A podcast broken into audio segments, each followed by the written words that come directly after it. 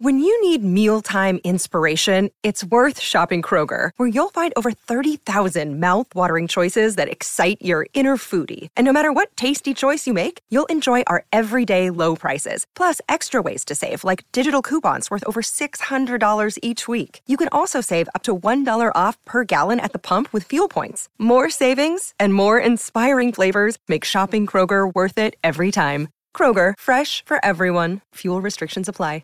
Palmerbet on the edge of the box. Oh, it's a straight-up screamer! Download our app today and enjoy straight-up screamers this FIFA World Cup with great odds, great promos and same-game multi at Palmerbet. Gamble responsibly. For Gamblers' Help, call 1-800-858-858. It's time to cast off on a new adventure. This is Real Adventures with Patrick Dangerfield and Aaron Hadgood.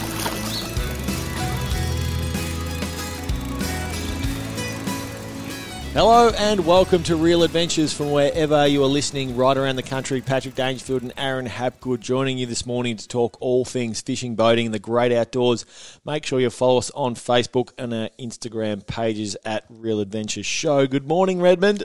Good morning, Patrick. And after last week, I got a bit excited. Well, we both got a bit excited talking fishing, but I forgot to talk a little bit about the State of Origin last week. Yes, it was good fun. Was it good fun? It was. Great couple of days. It was very short, very brief. It would have been good to have a bit more of a training camp, but given the time of year. But it was for a good cause. The reason behind it. But raised a few $1 million. I think it was 7 or 8 million, which is wonderful. I saw some bad habits from yourself. Oh, boy. Really bad habits. I didn't like it at all, actually. No, not good signs for us Cats fans. Go on. Running the other way, tackling opponents. What's going on there? You all right? That's a first. Don't get that bad habit into your game. I was wondering where you were going with that. Well, just sort of, leading that defensive charge, Redmond. So you didn't do nothing else in the first half, so you had to do something. Did you see my tap back into play? Well, I watched the whole game. Which one was that? Wayne Harms like. Oh, no, I did. The punch one, you actually... Yeah. No, that wasn't too bad. Well, you did two things in the first half. Well done. Let's get into fishing. Hey, Kingfish erupted. Kingfish, not only that, tuna are still going berserk, whiting, gummy sharks. Is this about the best time in Victorian waters? And obviously we broadcast right around the country. Is this just about the best time of the year to fish? Because we're catching everything at the moment. I think this is the prime time. It's where that water is settled, I guess, just before it's about to cool down. You've got, like you said, what you named it before. You could name every species in the book. You've got the swordfish starting in the next, couple of months down in the bottom end of Victoria, in the southeast corner there. You've also got the marlin, which any day could show up at Malakuta. I reckon they're probably there. The bushfires obviously could have affected that run because they went early last year there and this time last year. Or just how many people are actually going out there fishing for them. Yeah, exactly. And then the kingfish right on the coast. I know Gawain was down off Marlow, down that region during the week to get away from the crowds here. And magnificent kingfish he caught. Octopus, plenty of octopus he caught. Massive feeds of flathead up there. Octopus, yeah, which for me it's... As in like targeting squid? Yeah, he targeted... Or... I don't know how he targeted him. He would have... Probably specifically targeted him, knowing the G-man. But yeah, he really enjoys eating it. It's the Sultan of the Sea. Well, yeah. I really enjoy eating octopus. I personally haven't eaten it before. Yeah, I just never get an opportunity to. Sam Goodwin, our master friend, my good mate, he's always on my back about trying to get an octopus because he wants to do some work with it to cook it. And basically, I said, "What do you do with it?" And he goes, put it out on the road and we'll run over it a few times to tenderise it. So I think a little bit of work goes into it to get it right, but I think it's a beautiful eating species. But right up to Portland, the reports right off the southwest coast, we start at the southeast, we'll go right down, we'll skip here, our home ground area a bit. The tuna down there and the kingfish down that way as well, the deep dropping out wide on the continental shelf, the gummy shark, snapper fisheries, extremely... It's as good as it gets, to be honest with you, down that end. It's really good. Then you come back to our waterway as such, outside the Port Phillip Bay heads. And we did see during the week just an incredible amount of boats all chasing kingfish. Just about every commercial charter operator was running out of there. You'll know the location better than I would, but there seemed boats everywhere and the fish were going off. Yeah, it was nearly like the old days. When I say the old days, last year, they forgot 2 weeks ago. Well, they got forgotten the kingfish, and we've spoken about it numerous times on this show. Pat mentioning the kingfish, and you're going, are they still there? And I'm going, 100% they're still there. The tuna just took the mindset. Now, the swell was up on the weekend, and people crap themselves basically trying to head out the rip. They didn't want to head out because of the swell, which is understandably fair enough. Huge amount of water movement there, there's no doubt. One of the most dangerous waterways in the world, and I respect that people didn't head out. And the tuna bite wasn't that great on the weekend for those that did. It was okay, but it wasn't even okay. It was, there was a few caught, not a massive amount, and huge amounts of fish, but they just didn't feed, which is what fish do. But the kingfish in the Port Phillip Bay heads on Saturday, just after we finished, I think I had phone calls from basically sunrise to sunset of people just constant kingfish captures. I know our good friend Chriso from Gone Fishing Charters, we have him on quite regularly here. Numerous fish on both charters, like 20 plus, like 25 plus kingfish from 70 to a metre long.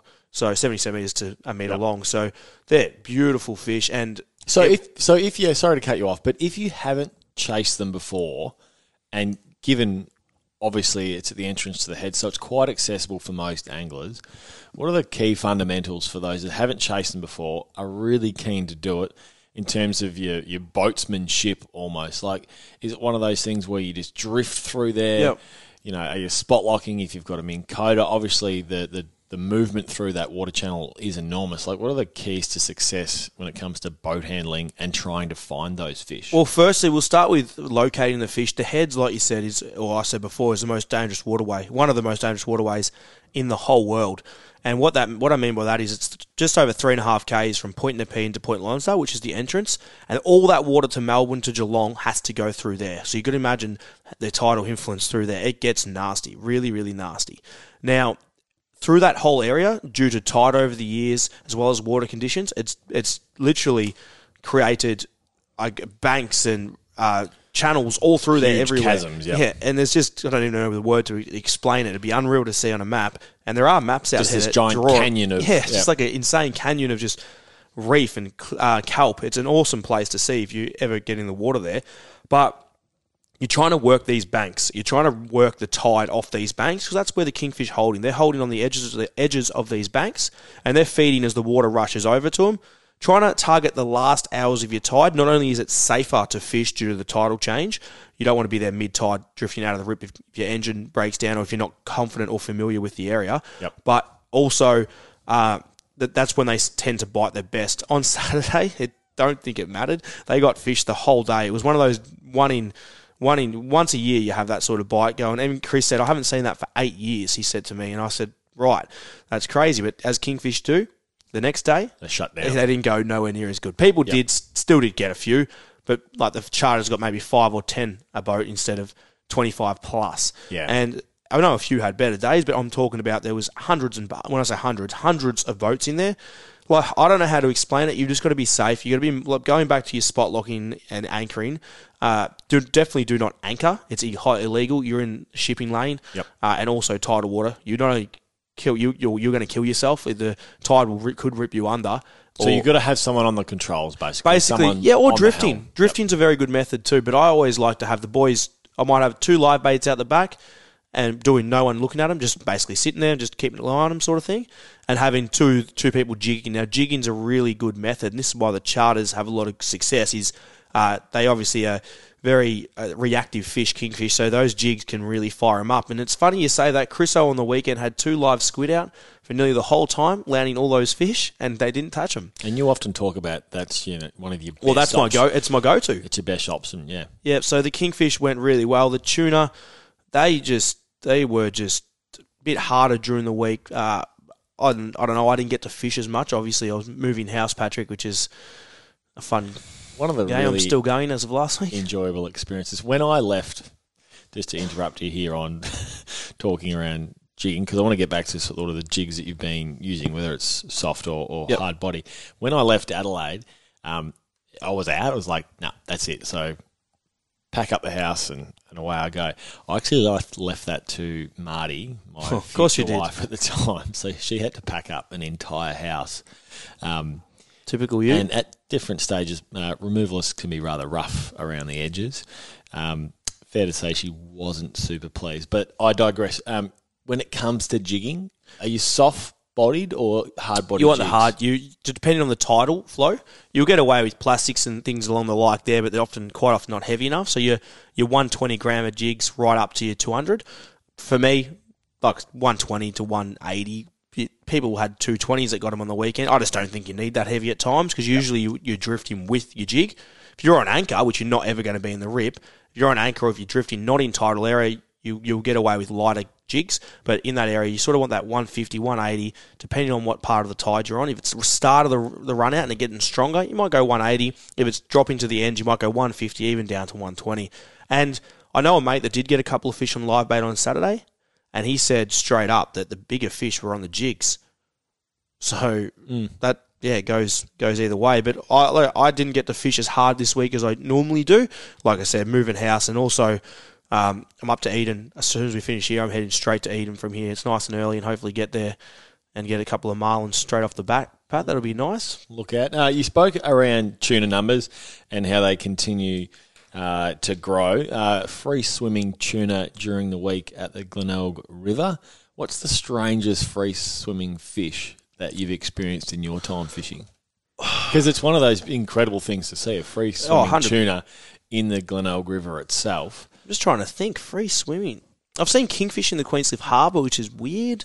I've caught a harpooker juvenile on a lure, which we have spoken about in the show before. Have you really? That was in, I think we were in 1,000 metres of water, chasing albacore right out past Portland, the shelf, and I've got the photo to prove it.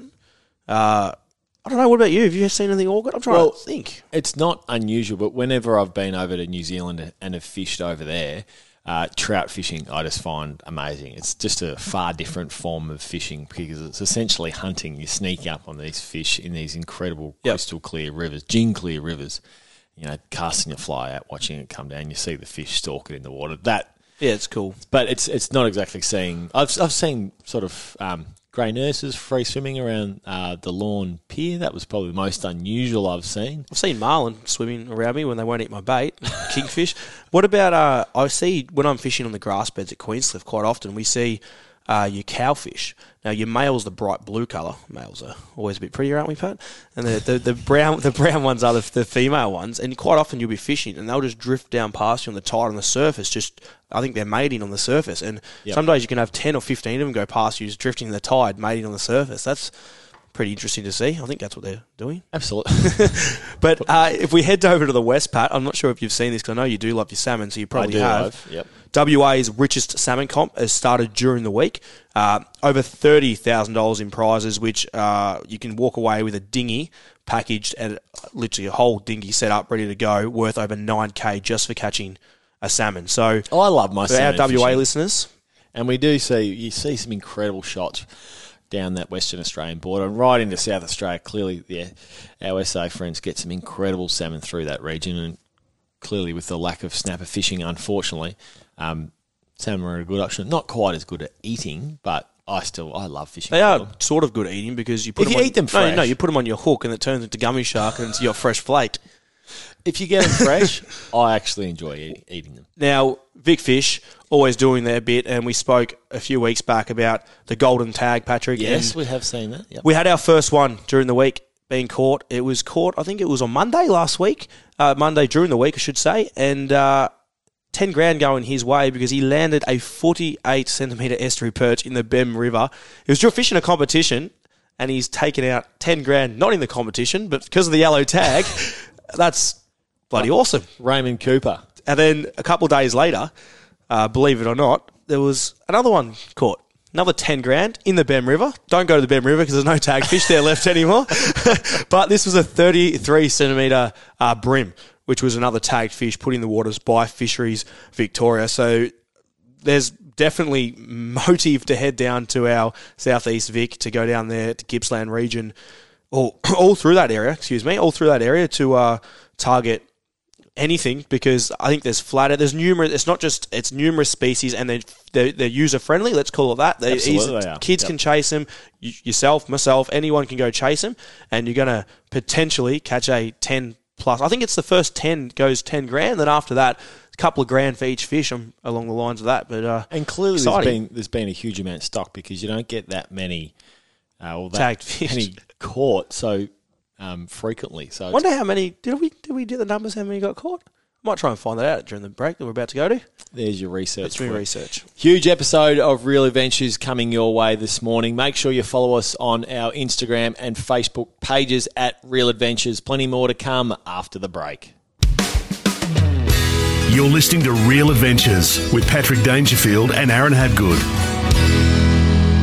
Welcome back to Real Adventures. It's time for the Social Club. If you've got a question for Aaron or I, make sure you send it into our social media pages, our at Real Adventures Show, Instagram and Facebook. Redmond, you did a bit of research during the break. I did do a bit of research, and how many fish do you reckon was tagged? Because I know.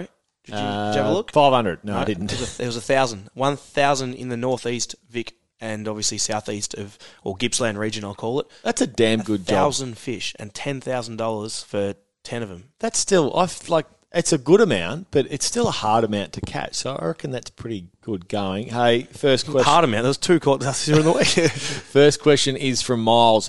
What is the best way to get calamari tender when cooking? Love the show, guys. Keep it up, Miles. Miles, now we've learned. It took me a while to get it down pat to where we've got it now, and I'm claiming that I'm better than Sammy Goodwin, our master chef friend. I'm going to claim it today, Patrick, because I was going to say, I love my calamari. You come out saying seeming like you're an expert here when really you've just said, Sam. Breaking news, I'm on the show master next year. No, I work this one out. He'll give me the fame for this one. We calamari, freeze it first. That's my go-to. Breaks the enzymes down that I've worked out in the actual tube itself. You can eat tentacles. You can eat the flaps of the squid. I don't. It doesn't sit well for me. It's sort of like, Would you eat dog poo? No, that's how it sort of goes down. I get grossed out by eating that. Can you eat it? Well, the tentacles? Yeah, I don't find it. I like the tentacles. Oh, see, I can't. I just can't do it. Crispy, I like it. Anyway, also another really good technique, when you do catch the calamari and say you're going to eat it that night, like I said, freezing first is my go-to, and this method will work after you defrost it also. But if you get home from a day's fishing, for example, you and your partner are coming over for dinner, Pat, I'll chuck it into milk if I've got time and leave it in there for a few hours to let the milk settle. Not only make it tenderized. Yep. Not only that, the milk also works really well so the flour can actually grab onto something rather than just a dry piece of calamari, because you don't want water going into the oil, because that's when it starts spitting at you. Yep. So you don't want to put water on it, like even the salt water. So you want to try and dry it down, but milk doesn't react with the oil as much as water. So that's a really good way. And if you're in a hurry, kiwi fruit. But what I mean by if you're in a hurry, make sure you're in a hurry, because if you're going to do it and leave it for a long time, it'll eat it in 30 minutes. So I reckon if you put it in kiwi fruit, it'll just eat it. What do you mean it'll eat it? Like you'll look at it and it will just look like toothpaste sort of thing. It'll just turn it into a paste. Really? It'll just eat. It just destroys it. Clearly, that's something that you've found out. Yeah, I've done it too long once or twice, but that's just more. So that's a flavour that you're adding. The kiwi. No, it's not. It's to actually tenderize it. It's to actually break it down. It's to make it softer. So it works. It's going to be trial and error on yourself. I've worked it out. If you can get the kiwi fruit for an hour, say, 30 minutes to an hour, and you're just going to go by feel. You'll feel it, the kiwi fruit starting to have a go at it pretty early, where the milk's more of a process. You can even leave that for a day at times, but if you get in from fishing, a couple hours in the milk, and then a nice hot pan is really, really good as well, because the pan being nice and hot, you don't want to have it cooked on there for a long time. It's short, it's sharp, it's bang, it's hot. It cooks it, and then you take it off. Bit of salt and pepper, and away you go, Patrick. Very nice work. All right, Josh, Red, you keep talking about mutton birds on the tuna. Is there a way to work out if the fish are actually feeding under them, or do you just have to drive up to them? Yeah, so that's a good question, because that's the issue people are having, is what you just said, is driving up to them there, Pat, the last bit. And you spook them all of a sudden and then they're done, or you have people trawling around and right through them. If you can find a patch to yourself, that's the key. I nearly guarantee you every patch of mutton birds that you find will have tuna underneath them. To work out if they're feeding or not, if you look in the sky, for example, and you see the ducks flying, they fly in the V. Sort of picture that as the way the mutton birds work too, to determine when they're feeding. And that usually means the tuna are feeding at their best. Yep. If the mutton birds are sitting on the water and just sitting there not moving, and you drive through them, and you sound them. You probably sound them. Try and get them up working. Yeah, well, or even just trying to work out if there's fish, and drop a plastic down to 20 meters and see if one will eat. But the tuna, the mutton birds, when the tuna are actually feeding hard under them, the mutton birds aren't trying to eat the tuna. They're trying to eat the bait or whatever's underneath it. So what they do is they V. Back to what I was saying. So there will always be a bird that's in front, and the tuna will often be 10 metres in front of that. Yep. So the tuna, say, are pushing towards the east, and they're moving east. The mutton birds will never quite be in front of the tuna because they're eating the leftovers. And how the birds work is they work in a motion. So in the front, there'll be, like, I guess, the V, what I was talking about, like looking at the ducks in the sky. There'll be a V. I've seen the Mighty Ducks. Great movie. Yep. Good ice hockey players, and they come across, and the birds will constantly just keep folding over in top of each other. But don't think casting to the birds. Get your plastic further ahead in front of it, because that's where the tuna are. They're always ahead. The birds aren't going to be in front of the tuna. So be smart with where you put your plastic or your bungee cast or whatever you're casting into these tuna, and get it another 10 metres ahead, even further, because the fish is still moving that way. Yep. Have you seen the size the eye of a tuna? They're massive, Pat. Yep. So they've got really, really good eyesight. These fish at home, and I like to say at home because they're literally walking distance from my house if I could walk on water, but they are very temperamental. They're not fishing like feeding, so I do like to get it on top of them as much as possible. So try and work it out where you think one's going to come up, where you might see two or three in one spot, and put it in front of that patch of fish. Glenn, I fish Clifton Springs for whiting more than St. Leonard's. For travelling reasons. But I can't get the consistency in results at Clifton Springs as I do at St. Leonard's. Oh, you made more sense of that question than I did. Away you go. Because it's a pretty easy answer. I don't want to sound like I hate the place, but I don't enjoy fishing the place. Clifton Springs is a very hard place to fish. Yep. It's not a hard place when things are going your way. It's a very easy place, but it's not tidal dependent as much as Queenscliff and St. Leonard's. So when's the best time to fish there then? I wish I knew. It's about fishing when you're catching fish. Now, the problem with Clifton Springs is, yes, there's no netters in there anymore at all. So you find fish will hold in one spot for longer. So when you do find fish or hear reports of in the area, it's well worth going to that area and fishing in that area. Where St. Leonard's and Queenscliff, every day I go out, if I got fish here, doesn't necessarily I'm going to be at that spot here. I could be 200 metres at the other spot because the conditions are in your favour. So you'll quite often find that when you are fishing St. Leonard's or Queenscliff, where you're catching fish is actually where fish will be. There's a reason for them to be there. There's dirty water. There's stronger tidal influence. Where Clifton Springs, honestly, it's about potluck. It's about dropping your anchor on a patch of fish. In saying that, you still want to manoeuvre your boat in and around the weed beds and fishing on the sand holes so you don't get picked apart by little leatheries and little whatever it is down there. Little pinkies at the moment. Oh, they're shocking. Everywhere. They are a pest. But getting on the sand as much as possible, and a key to Clifton Springs is covering depth. So say you got them in 6 metres yesterday and you go back to 6 metres and you don't get them, don't be afraid to push into the 7 metres or 7.5 or even back into that 3 or 4 metres because it's just they might be in that area, but there's no specific reason for a fish to be in that spot. So you can't specifically locate it to the metre like I believe we can in St. Leonard's and Queenscliff, which happens on a regular basis. And that's why I enjoy fishing the tidal regions more than I fish the non-tidal areas. The predictability. Yeah, you can predict exactly where the fish are. Yep, that's it. If you've got a question for Aaron or I on our social media channels, make sure you send it in to our Real Adventures Facebook page. It's now time for our dream boating destinations, thanks to Club Marine. Insure your boat or jet ski with Club Marine. Call or search Club Marine to find out more.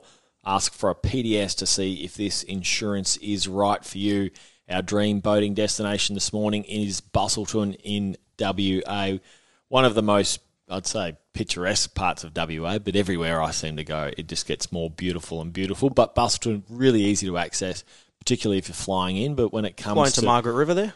Yeah, when it comes to fishing and exploring WA, it's one of our favourite places, Redmond. Yeah, it is. And I'm not sure if you... When we were in Cairns, how long was... at Lucinda, how long... Sorry, not Cairns, Lucinda. How long was the jetty? 5.76 Ks. Yeah, so this one's not as big, but it's still big. It's 1.8 kilometres long. So without having a boat, It's still a great place to fish. You're 2Ks offshore to fish. So the Busselton Jetty is a really, really good place to fish, Pat, if you are land-based. You've got your herring. They say Samson fish you can catch off there too. You got your squid, your pink snapper, your crab, your tailor, your mulloway. There can be a jetty admission, which is in the interpretative. How do you pronounce that? Interpretative? I'm not that smart. Interpretive. Is it? Is it really just... but it is that. I just made a fool of myself, haven't I? No, when the centre's open... That's okay. I can't interpret it. When the centre's open, there can be a fee to get to the jetty. Other top fishing spots in Busselton is the beach, the Geograph Bay Yacht Club. The Busselton High School drain is really, really good also in the same species you can get there. You've got the old boat ramp, which is another really good place, which is just around the corner too. Dunsborough, yep. But places to stay, you've got the Big Four Beachlands Caravan Park there, which is... We love our Big Fours, Pat. They always... accommodate really, really well. You've got the Busselton Jetty Tourist Park, the Busselton Villas and Caravan Park also. But like you said before, you fly in, you fly out. It's not a place where you need to travel too much, so as in drive too much to a destination. And the beach fishing and rock fishing, like Canal Rocks, insane. An incredible place to fish off the beach. So you're not reliant on just having a boat to fish there, particularly with the winds that can pick up in the afternoons. Fishing off the shore can be a really good option. And you pick your times throughout the year because obviously there's different times of the year where it's going to be windier than others. The salmon fishery there, like I know the biggest WA salmon comp is on at the moment, but basically your salmon fishing of the beach, as you mentioned, plus a Smith Beach and Yellingnup Beach as well, right around that whole area. Yeah, Yellingnup's beautiful. It's 10 out of 10. So that's our place this week, Patrick. Busselton. Our dream boating destination. Club Marine is Australia's leading provider of insurance for boats and jet skis, and now you can win the dream with Club Marine. Club Marine members have the chance to win a share of over $260,000 in prizes, including a Ram 1500 Laramie pickup truck and a Northbank 600C boat and trailer package. Call or search Club Marine to find out more. Eligibility criteria, terms and conditions apply. Call for a PDS to see if this insurance is right for you. New South Wales permit number LTPS 19/33208. On Real Adventures, it's time to get all aboard for Dometic, mobile living made easy. Welcome back to Real Adventures. It's time for All Aboard, thanks to the Dometic CIB 26 cooler bag. Keep food and drinks cool on your adventures. Our special guest this morning is fishing guide Chris Cassar. Good morning, Chris. How are you guys? Don't forget, Chris Cassar, that's the special guest. He's now a new Salt Guide member too, Patrick. No, I was going to add that, but before we get into that, Redmond, Chris's go is obviously guiding and fishing guiding, similar to what you did and do. Take us through how you got into becoming a fishing guide out of Port Phillip Bay and Western Port, Chris.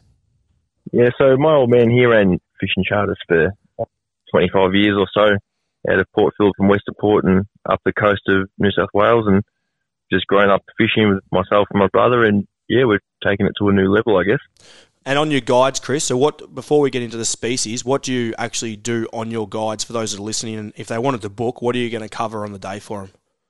Yeah, so what I do, I'll just jump on their boat, use all their own tackle, use their boat, everything like their electrics, and we'll go through everything regarding, what certain species they want to target on the day, and we'll make it happen. Chris, for so many people, and myself included in this, Redmond, and you've experienced this before, but there's nothing like actually taking out your own boat, because that's the reason that you bought it. You want to fish out of it, but you also want to catch fish. And when you don't get a huge amount of time to actually go catch fish, you want to be able to nail them for one, but you want it to be out of your boat. You don't always want to go out on fishing charters. Clearly, that's where you've developed Cassar Fishing. So basically, I'd book you, a few weeks in advance, and correct me if I'm wrong. And if I want to target, say, whiting or snapper, that's what I'd say to you. Look, this is what I want to chase, but I just need to be upskilled in the best times to fish for them, and then you'll set me up on the day. Yeah, I'll give you the option of like sort of what's best to target on that certain day, and or where's best to target, and we'll just sort of go from there. How do we get in contact with you, Chriso? So all my social media stuff, Facebook and Instagram, Cassar Fishing Guides, or on Instagram's Cassar Fishing. Or give me a call. What's your number? Throw it out there. 0487 747 003. Chris, so now you've got a big boat up on the east coast of New South Wales. What is it? What are you doing with it? And the main question I know Danger wants to know is why such a big boat as well, and getting rid of your smaller boats in the meantime to get that boat. So we'll start with, what is it? What's the big boat? Yeah, so it's an American import boat. It's a 44 Jersey. It's the only one in the country in that size range. The reason we got rid of our smaller boats was a mutual decision with myself and my brother and my dad to get rid of the small boats, and Dad's always wanted a big boat, and we came to the agreement to have to get rid of our trail boats and, you know, buy the big boat. Did you import that from the States, or is that something you found in Australia, Chris? No, it was already imported years ago, and we were just lucky enough to stumble across it and at the right time, and we bought it. So given we've seen a huge change in trailer boats, both in length but in their ability to reach, you know, you can tow them all over the country and you can basically fish anywhere. Was it a big decision to sell all the trailer boats to then be based out of one location? Because clearly you love your fishing and you fish in, you know, remote different locations, but all of a sudden it does limit your fishing to an extent because you really are based out of one spot. Yeah, it does have its ups and downs, but we knew that was going to happen, but we had the agreement that we all wanted the big boat, and we have mates down in Melbourne that, you know, if we want to go fishing, we can go fishing with them or myself. These days I hardly have time to fish on my own boat anyway, so doing the guides, you know, I don't really get time on my own personal boat anyways. Now, Chriso, you've caught some really good fish all locally. Have you your favourite place to fish or where you want to go to catch something you haven't caught maybe as well? Yeah, I'd probably say Vanuatu is my favourite sort of place outside of Australia to go fishing. I've been there several times, so was my old man and my brother, and we love it. We'll just keep going back there. What are you catching in Vanuatu? Everything over there, from blue marlin to dogtooth tuna, massive GTs, every reef fish you can imagine to catch. It's just an amazing place, amazing scenery.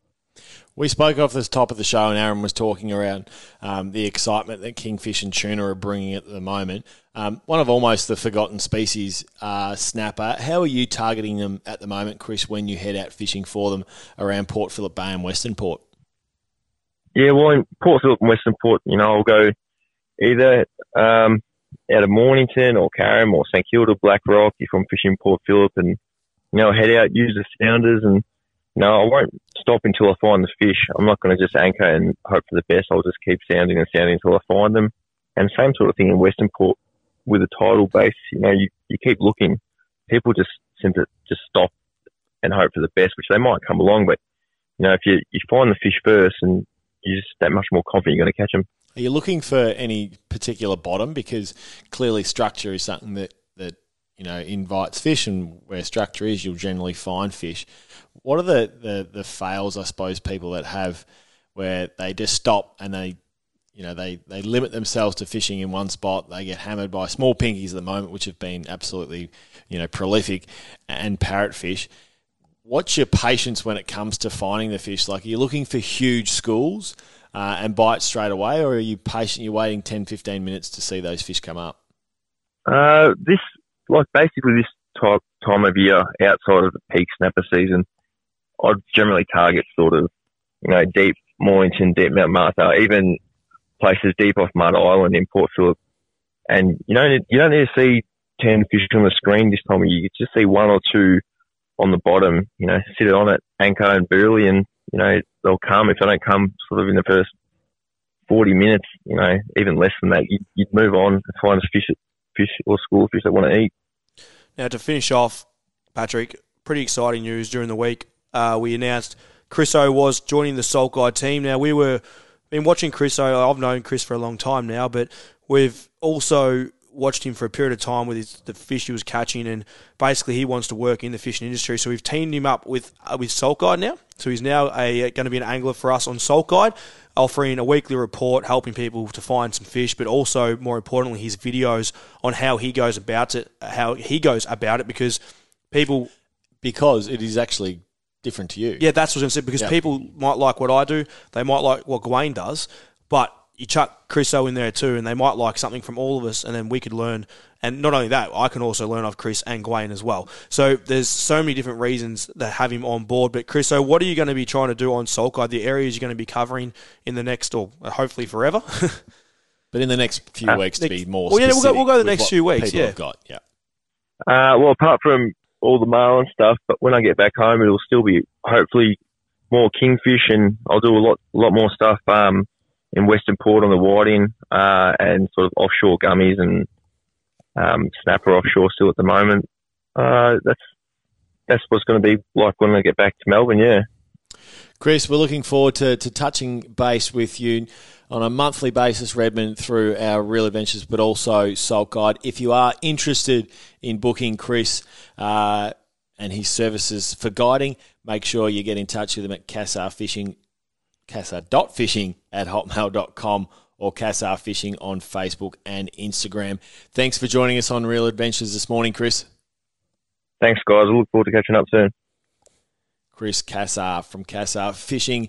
That was all aboard for Dometic. Dometic, mobile living made easy. It's time for Red's Review. This week, Redmond, we're talking all things outriggers. You're heading up bill fishing next week. Clearly, it's an important part of around bill fishing and creating that spread.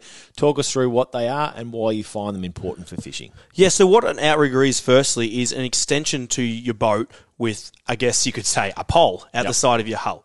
Now, what the whole idea of it to have them out is to create either a spread of lures off them or, for other reasons, running live baits and skip baits, whatever it is, but it can put your baits in clear water and also run your lures in clear water and allow you to run spread lures out further in a spread into clear water.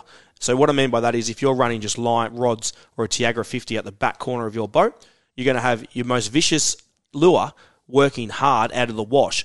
But you want a nice cut or just a normal cut face lure out in that cleaner water. And you can spread your lures into each wave or your bow wave, which is pushed out the back of your boat. You can then spread your lures and have a nice vision of where your lures are going to be. And clearly when you're bill fishing, the chances of hookup compared to going snappy fishing are far, far less, so you want to have more lures in the water and the ability with outriggers, it means you can have a spread of 4, 5, 6 rods at once. What you just said, spot on, and the reason for that is, for example, tuna fishing. If you're a tuna fisherman down at Portland like I am, I don't run the outriggers. I just don't think you need them. I usually only run the 4 lures or 5 max, which isn't a pain in the backside when you're trying to run your spread of lures. But what it does, though, is it doesn't allow me to run more rods, where if you're a charter fisherman out of Portland, you've got 10 punters on the boat. Exactly. You want to have 25 lures out. So, and exactly. The good thing with the outriggers are you can run clips off different stages of your riggers. So you can run one halfway up and have another lure off that, and you can run right out to the furthest part of your outrigger, right up the tip there, and have another lure off that. Is that the same with the angle that you see people have their outriggers at? Because obviously you don't want them too high because then you're going to skip lures, so you need... maybe makes sense for some, but you don't want to have them too low that you're hitting the water on either side of the boat. Yeah, you need to find that perfect medium, and that's where you're getting your outriggers on a nice angle to your boat. But not only that, you need them to angle back. So they're going to pull back the shape. The way that you design from the base, it creates an angle with your outrigger, and you want to fall back in line with your transom as well. And that's going to give you the best hookup rate and also run your lures at the best position that they need to be. Now, outriggers, we'll go to what they're used for first. Now, what they're used for as in methods, like I said, it's running spreads, but I'm going to go to bill fishing because I am bill fishing after this show. So basically what I'm going to do with the outriggers is I'm going to be running live baits out of them. And also skip baits. Are they so when you have those rods set up on the outriggers, are they the furthest out? Because clearly the closer you're in with the boat. Yeah, no. Well, with the live baiting and the skip baiting, I actually won't have anything else really out. Yep. What I'll have is a teaser out on the a teaser off the back corner of my hull, whether it's a squid teaser or even just a 50 wide with a nice lure on it without a hook, trying to get that marlin to whack it, to fire it up. But I'll have a live bait ready to go in the slimy tube to drop into the water.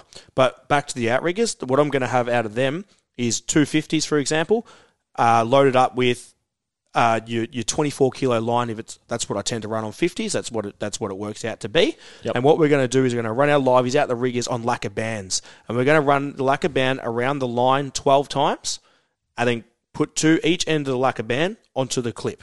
Now what this does is that clip's nearly on freefall. Now what I mean by that is at the top of the rigger, you can control the weight to where the clip opens. Yep. You want to have it so it opens, I guess you could say, occasionally. So if you hit a wave, it pops it, because you want no weight on that skip bait or live bait when a fish grabs it.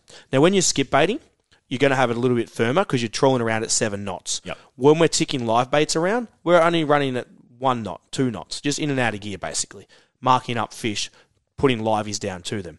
So it's the matter of getting your balance out, using your outriggers to efficiency. And the reason that we're going to run them off the lacquer bound is because when a marlin grabs your bait with your circle hook, you want them to swallow the hook. You want them to run with it for a period of time, set the hook, and let it set. With a tuna, the reason I don't like running the outriggers for the tuna is I like a direct contact with the fish itself. Rather than having that fall back off the outrigger, fall back, you got what have you got, Pat? Probably 5 meters in the end of just drop back of line. Where in the marlin, you actually want as much drop back off the line as much as you possibly have. I actually have it looped down. Some people have drop back reels where they have 10 meters of line that's wrapped on a spool. So when it goes, it's just totally free spool, as much as possible. Now, also with your outriggers too, depending on your base and your style. Now, you and myself have always run the Hook'em outriggers. We've had no dramas with them. They work really, really well. So Hook'em's the go-to for us at the minute. And I think we really enjoy them. About $900, I reckon. Yeah, they're about $900. But the problem that you can have with outriggers, now I'm just going to mention a couple of others. You got Relax, you got Ocean Blue Game, you got Top Shot, Taco. There's so many brands out there, but I think the brand comes down to what suits your boat. A lot of the time. Now, I've got mine in the gunnel of my boat, in the side, and the rod holders come out the side of my hull. People will say, oh, it's annoying because they're in your way. They're not really in your way, I don't think. It's just that you're not going to use it for whiting fishing. No, that's right. Exactly. And then you've got your Relax ones that can mount on the side of the Staby hardtop, which get you clearer out of the way. So they're all very good. The pricing, you're about $900, like you said, right up to $2,000 at times, depending on what you're using, the size of your poles. But just remember, when you buy your outrigger poles and your bases, don't just buy them. You need a rigging kit. So you need the weights, you need the clips, and you need the line, which runs up and down. So don't just think you've bought that without getting the rigging kit. I know so many people have forgotten their rigging kit and haven't rigged them up properly, and it will cause you mayhem when you get there and you haven't got what you need. So you need the weights that come with it, the line, and the clips. I'll repeat myself so you don't forget it next time. So get all the gear, head up the coast. They're going to catch you plenty more marlin and tuna. I stick away from a bit. That is Rez Review, reviewing outriggers. If you want more information on outriggers, we searched and have used Hook'em as our fishing brand for outriggers. You're listening to Real Adventures with Patrick Dangerfield and Aaron Hadgood. It's time for Red's tip for New Age Caravans, designed for the road ahead. Redmond, your tip for the weekend. The tip this week is going to, it's pretty funny because I've got a photo here that says the danger zone on it. I don't know if you noticed that when I showed you before, but it is talking about staying away from the danger zone because when you hear rods, high sticking, this is what we're talking about. When you got Harry high stick on your rod, on the rod that's going to snap your $800 brand new Samurai, you're not that happy because Ray Stanley did this to me. He did on a salmon. Exactly, on a salmon. But what I'm trying to explain to you is you've got your power zone and the danger zone, and what that is the angles of where you should have your rod. So you've either got this is while fighting a fish. Yep, so we're fighting the fish and how high we are lifting the rod. Yep. In order to best put pressure on the fish, but not put too much pressure on our gear. As soon as you go further than 45 degrees from the water, from the water's level, I guess you could say, you're basically doing yourself no good. Now, the reason I can fight fish for such a period of time, longer than even people like yourself that are athletes, you're stronger than me. But I use the rod to my advantage. Now, what I do is I don't go to that, what you call the danger zone, where you've got the potential of snapping the rod. I have my lift to my 45 degree and I'm down. If the fish is pulling, I'm standing there. I'm not holding the rod up above that 60-degree mark, trying to drag the fish back to me. It just doesn't work. You're going to snap rods. when you're fighting a fish, keep it up to no more than 45 degrees angle. Short winds. I always say to you when you're fighting a big fish, get your rod tip down, because you want to use the rod to your advantage. The strength of the rod where it loads up isn't designed to have power in the tip of the rod. So as soon as you lift it up past 45 degrees to 60 degrees plus, the tip is actually only going to snap. It doesn't hold load, where the load is actually carried through the whole blank of the rod. Yep. So it actually comes from the reel, the top of the reel, where that, we'll call it the foamy bit, where it starts right down to the handle, the first handle. Yeah, no, that makes sense. From there all the way down is where the rod actually has its strength from, not the tip of the rod. The tip of the rod doesn't work. So just remember that when you're fighting your next tuna outside the Port Phillip Bay heads, short lifts, and you'll knock the fish over in a quarter of the amount of time than you will lifting it above your head. That was Red's tip for New Age Caravans. Take your caravan experience to the next level. New Age Caravans, designed for the road ahead. The flying gaff this week is very, very simple. During the week, Redmond, I'm not sure if you saw, but there was a 70-year-old man that was caught red-handed at Hook'em fishing, just decided to sneak into the back room and nick someone's employee's wallet. I'm not sure if most people realise, but in just about every store you go into now, there is CT footage wherever you go. And if you're going to steal from someone, don't steal from one of our fishing friends. It was not someone inside the family. You think if you put your wallet inside the store, you think you'd be safe if you work there. Don't steal from the fishing family or the fishing fraternity. So that old bloke, he's got the gaff this week. This wraps up our show. Been a huge episode of Real Adventures. Thanks for joining us. We're going fishing. Sometimes needing new tyres can catch us by surprise. That's why Tyre Power gives you the power of Zip Pay and Zip Money. You can get what you need now, get back on the road safely and pay for it later. Terms and conditions apply. So visit tyrepower.com.au or call 13 21 91.